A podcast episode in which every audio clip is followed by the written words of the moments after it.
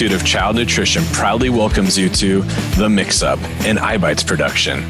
I'm your host, Chef Patrick Garmong, mixing it up with culinary experts from the child nutrition community. Welcome back to The Mix Up. I am so honored today to be joined by Chef Jason Hull. He is with Marin County. Did I say that right? Or is it Marin? Marin County. Marin County. Okay. My uh, Northwest accent always screws me up, but welcome and thank you for being here today. Hey, thanks, Chef Patrick. It's great to be here. I'm glad we uh, were able to spend some time together. Yeah, this is great. We're uh, we're at a conference right now, and I ran into Chef, and he's going to be presenting tomorrow. And I was like, hey, you got like 10, 15 minutes? Let's jump on a podcast and talk about what's going on in child nutrition. So thanks for joining me. Yeah, always love the topic. It's uh, it's something that um, you know I have a big passion for feeding our kids well and yeah. uh, not just in my school but across the nation so. right absolutely um, so what what brought you into child nutrition i mean you're a chef you know I, I know you worked in some fine dining like kind of tell me a little bit about your pathway to get here yeah it's um it's an interesting one I, but i don't think it's an uncommon one uh-huh. so i graduated from culinary institute of america at greystone in napa with a baking and pastry degree and i was going to be the the next great pastry chef of america um, worked in fine dining for um, a couple years straight out of school. Um, you know, I've worked under um, Chef Bradley Ogden at the Lark Creek Inn in Larkspur. Oh wow! Um, and he's you know, uh, you know, if um, you know, if there's a grandfather of um, farm to table in California, yeah. I think he's uh, mentioned in in that. And um, and then I worked at Skywalker Ranch as well for a little bit under oh, really? uh, the visionary of George Lucas. Wow! Um, and he um, you know, his um, the way he fed his employees were was really the way we were cooking at Lark Creek Inn. He really um, grasped the farm to table movement, and especially being in um, an industrial setting, uh-huh. um, it was um, you know, uh, of course, he's a great visionary in general. Um, so we were doing farm to table up there as well. Yeah. Um, so after a few years in the restaurant business, um, I did a short stint on Nantucket Island, which we took the California farm to table concept uh-huh. to Nantucket and uh, did a full year there, which was amazing. But coming back to my roots in California was um, um, just a, a, great transition at that time. I knew um, restaurants weren't going to be very conducive um, to starting a young family, right, which right. Uh, we were trying to do at the time. Um, so I came back to um, the private school of Marin Country Day School, which I've been there 29 years now. Um, and it's been an amazing ride. Um, and it's always had a great food culture for a K kindergarten through eighth grade school. Uh-huh. Um, so I was really kicking around the idea how can we bring the farm to table movement to a school? Can right. we do that? Yeah. Um, and if we can't do it in Marin County, California, where the heck can we do it? Right, right. So I set out in 2004 um, after the chef of 30 years retired um, and, and took that position uh-huh. to, um, to really um, to do get, get the vision of um, fresher products into schools and um, be a inspiring school lunch program right. um, for the rest of the country. That's awesome. That's awesome. And you you all have like a culinary farm there on property now. Yeah. Right? So that- um, the culinary farm is something we started ten years ago. Uh-huh. Um, after um, visiting the White House to help uh, Michelle Obama and Chef Sam Kass uh, launch Chefs Move to Schools.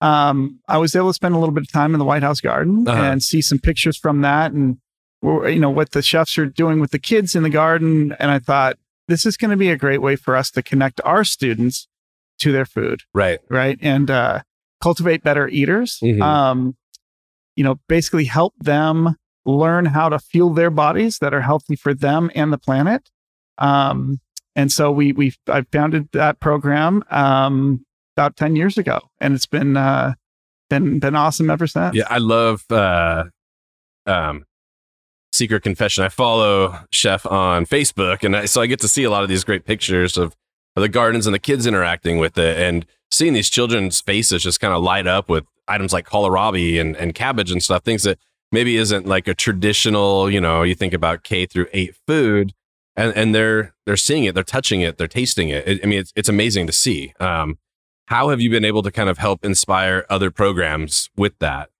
Yeah, um, you know, once you get a child involved with the process, uh, especially when it comes to food, um, so they're helping us grow it, um, take care of it, tend to it, um, harvest it, and then they get to see it on the lunch line. And I think that's the inspiring piece that other schools have taken taken from my program. Mm. Um, even if it's just local farm tours, if they don't have space to to have expansive gardens, um, just really teaching the kids where real food comes from, Right. and and how to feel their bodies. That and I think that's um, you know, that's that's the the important takeaway. And the kids take ownership of that. They they're proud of that, and when they see the um, you know carrots that we just um, grew with them and harvested uh, from the gardens, um, they love they love seeing it on the lunch line. They Yeah. they eat it up like it's candy.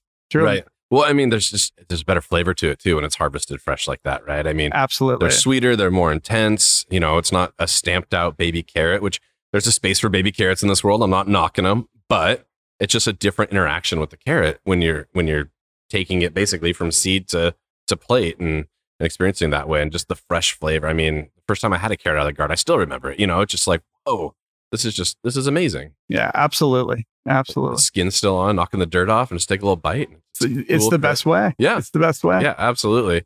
It's funny. I live in Washington State, and you know we're one of the largest apple producers out there, and a lot of times our apples end up just going into storage for a while because you know they're trying to keep up with supply chain, everything like that. So you get an apple, and you know sometimes it's been in storage for ten months, you know, and, and they're doing all the things to preserve it, and it's fine, it's safe, it's healthy, it's great, but it tastes so much different than the one you're able to grab right off that tree and experience that fresh connection to your food, and it just it's so interesting um, you know, we, we'd purchase local apples in season and get them into the district. And then the student, once that um, orchard ran out for the year, the students immediately could tell the difference in the taste, the quality, the everything of the apple, right? I mean, it just, that, that step of removing things moving through the supply chain and getting that direct sourcing just really changes the experience with the food. No, it, exactly. And I have the same thing happening in my school. So we get our apples um, locally Uh-huh. from about 50 miles north of us in Sebastopol, California. And that crop usually lasts from August to about December. Yeah. And we have um, an apple farmer who comes and um, talks to the students and, and, and, you know, talks about different varieties of apples that he's growing this year and this season and what the season means. And um, he's been a great connection for almost a decade now.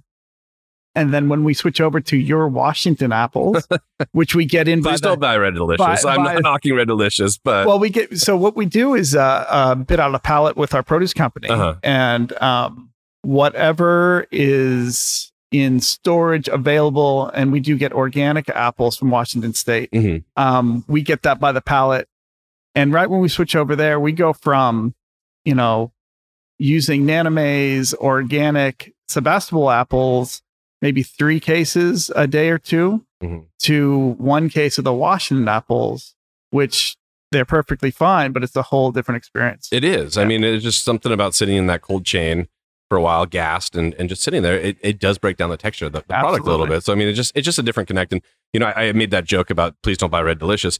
Yeah, it, there's just such a different experience when you eat a Red Delicious right off the tree Yeah. than when you get it out of the store. Absolutely. It's just it's it's a completely different apple. Yeah. And I think that kind of highlights just um, that connection to the freshness and and if we can connect our, our students to that and have them understand where their food's coming from and and just seeing that face of the grower sometimes really puts that human connection to it that element and um, That's really important to, to know your farmers, and yeah um, you're, you're spot on with that. We had lots of farmers come through and, and do some education with us, and and being farmers ourselves at school, um, the kids get to put that farmer hat on um, every week and and and love it. Get their hands dirty and and just um, you know grow their lunch. yeah what kind of support do you get from um, families and the community to kind of help propel what you're doing So, our school, a fun little fact, our school was founded in 1957. okay And one of the co founders was um, the sister of Julia Child. oh interesting So,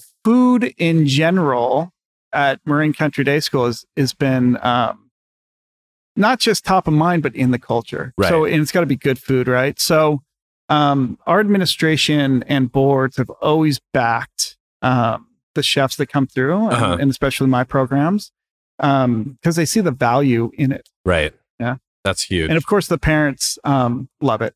Yeah, right. And connecting the connecting the kids and um, just that exposure level, right? And you know, I, it's challenging as a parent of young children.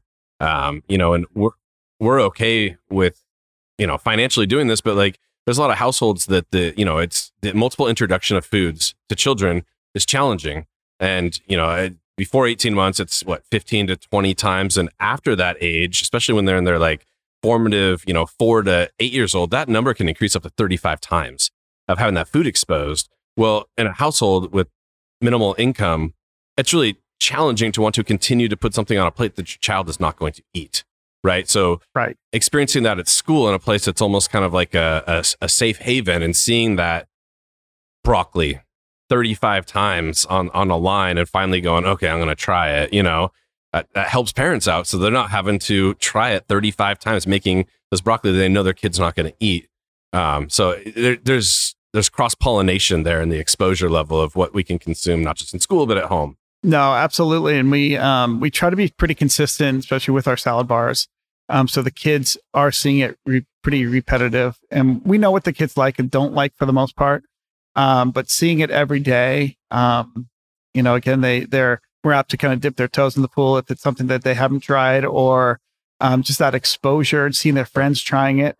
Um, definitely gets the the the healthy produce into their stomachs because it's not nutrition until it, it hits their stomach, right? 100%. So, um, so that's always kind of been the philosophy um, um, at our school to to um, to create uh, or or grow better eaters. Yeah. Yeah. So with the salad bars, um, you know, I think a lot of folks get intimidated, especially in, in the K eight space, right? To to have salad bars and students self serving that they there's barriers of perception in there. So you know, I don't know how that was when you all started it. What were some of the the ways that you helped kind of um, strip away those barriers or those perceptions of making the utilization of salad bars so hard for kindergartners, for example? Yeah, you know, it, it's that's interesting because I have I've had a lot of uh, directors and sh- school chefs ask me about um, how do the salad bars work, right? Yeah. And it's it's always there, Mhm. right? Um, not every kid goes to it. Okay. Um, most kids get something from it. Yeah. Um, but just the history of salad bars in our school, um, you know, we started bringing the salad bars in the early 1980s. oh wow, we've So you had guys are them. pioneers. We've had them. yeah, So it's it's it's old hat for again you part of the culture. yeah, Um, but I think it's really, really important to allow those kids, even kindergartners, have that kind of choice and see um, a beautiful salad bar like a like a rainbow. You know, we talk about eating the rainbow all the time. right. It's there for them every day, and even if they don't try it in the first month or two, they'll eventually start eating from it and and eventually really appreciate it and love it. Yeah, that's awesome. So, if you were to run into a culinary student that's like, I'm kind of interested in your space, working in schools, what would you what would you tell them? Do they need to go out and work in the field for a little bit and then come in, or uh, you just kind of bring them on in right away? Like, what what are your thoughts on that? Yeah, And there's so- no wrong answer. I'm just so curious. yeah, well, culinary students um, these days, I always say number one. Well, there's so many options now. There like, are. Like coming out of school in '97, I graduated CIA in '97. It was restaurants or hotels or cruise ships, Yeah, right? yeah. Basically, That's all we were and told now about. there's like a million different ways you can go. Um, so I think it's an expansive mindset around um, what to do after culinary school. Um, but I always tell the young students um, that are in culinary school now is um, try out what you're gravitating towards. See what Mhm. you like, right. right? Um, school nutrition isn't for everybody, but more and more chefs coming out of culinary schools are seeing it as a, a great option. Yeah. Um, and you know, just with the hours alone and being on the school schedule alone, like you know, I've been spoiled all these years. I don't know if I can. I always joke with my wife about. I don't know if I could go back and work a regular year of work, right? Right. um because it is so um it really it's just a it's a nice rhythm to life It is. um especially if uh, again, if you have a family, um, it's just a great option. And you're changing the lives of so many young people. Yeah. Um, as they form their palates and how they figure out how to um, eat healthy for it's not just for now, it's for a lifetime. Yeah. Right. Absolutely. So I think it's a great option for every culinary student to at least check out school nutrition Yeah. because there's so many amazing jobs uh, within school nutrition coming out of culinary school. There really are. Yeah. I mean, it's it's so cool too to see that the career path is there. I mean, a lot of folks think that you know, oh, I'm a chef. If I go into schools, I'll only end up being the district chef. But I've had so many folks I know that have gone on to move just from being the district chef to being the director as well. And th- that there's a huge career path there that that can really um, help grow your own career. You just gotta be motivated to want to do it, right? So No, absolutely. And I've been the so my title at M, at MCDS is executive chef um, and director of food services. Now Yeah. we're shifting that title because um, I'm not chefing as much as I have been lately. I've Right. actually uh, hired a chef the last few years. yeah, so I could work on other projects. Right. Um, and other projects may mean inside of the school I'm at Mhm. or national projects. Right. You know, um, some of the most inspiring work that I do is on the national level now. yeah, Um, and that didn't happen overnight, but eventually over, you know, the tenure, it, it, it has. And that's Right. what I'm, you know, you could, so you can create as little or as much as you want with this career path. Yeah, no, Truly. absolutely. Yeah, I mean, we've got a lot of friends that have moved on from being at the district level to the national level, doing consulting work or working with other organizations to spread things out. So, um, yeah, I mean, the the possibilities are really endless. And speaking of possibilities, I know you've got to go run and take care of another obligation that you're here for. So, I want to thank you for joining me today. This was a lot of fun. We got to talk a little bit about your career and and uh, the great produce that you serve your kids. So, thank you so much for everything you do. Oh, Chef Patrick, it's always a pleasure seeing you. And, and this has been a treat to, to jump on a podcast with you. Oh, thank so you. thank you. It's, oh, it's, it's, it's been great. Yeah, I want to hear more. We're going to get you back on in the near future and hear more about some of these national projects you're working on too. So I love uh, that. We'll get you on and thank you so much for your time today. All right. Thank you. All right, we'll see you all on the next Mix Up. Join us next time as we continue to mix it up with culinary experts from the child nutrition community. I've been your host, Chef Patrick Garmong from the Culinary Institute of Child Nutrition. Hey, don't forget to wash your hands.